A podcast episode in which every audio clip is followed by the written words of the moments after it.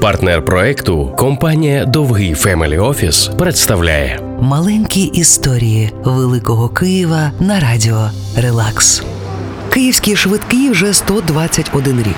Перша київська швидка з'явилася після Відня, Варшави та Лодзі. І ця історія про те, як нестримна любов Лева Бродського до жінок допомогла київській швидкій з'явитися і функціонувати для пацієнтів безкоштовно. Лев Бродський, спадкоємець мільйонера та другий син Ізраїля Бродського, був горем родини. Він витрачав тисячі за гральним столом та на коханок, які з'являлися в його житті між декількома офіційними одруженнями. Тим часом київській швидкій катастрофічно не вистачало коштів. Волонтери-лікарі розривалися на виїздах і змогли охопити за рік понад 5 тисяч пацієнтів. Справжні герої. Але у Києві тоді мешкало понад 300 тисяч мешканців. Стало зрозумілим, потрібно більше грошей. Їх збирали на аукціонах, буклетах, фандризили серед простих киян.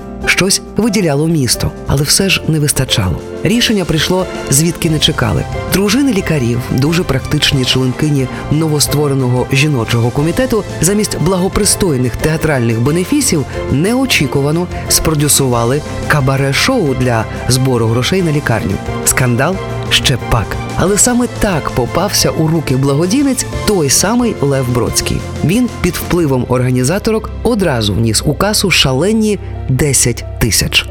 Саме так і з'явилася можливість збудувати лікарню швидкої допомоги, четверту в Європі, яку звів на рейтерській 22 архітектор Йосип Зекцер, і яка сьогодні, з плином років, теж чекає на несподівану та швидку допомогу. Маленькі історії Великого Києва на радіо Релакс. партнер проекту компанія Довгий Family Office.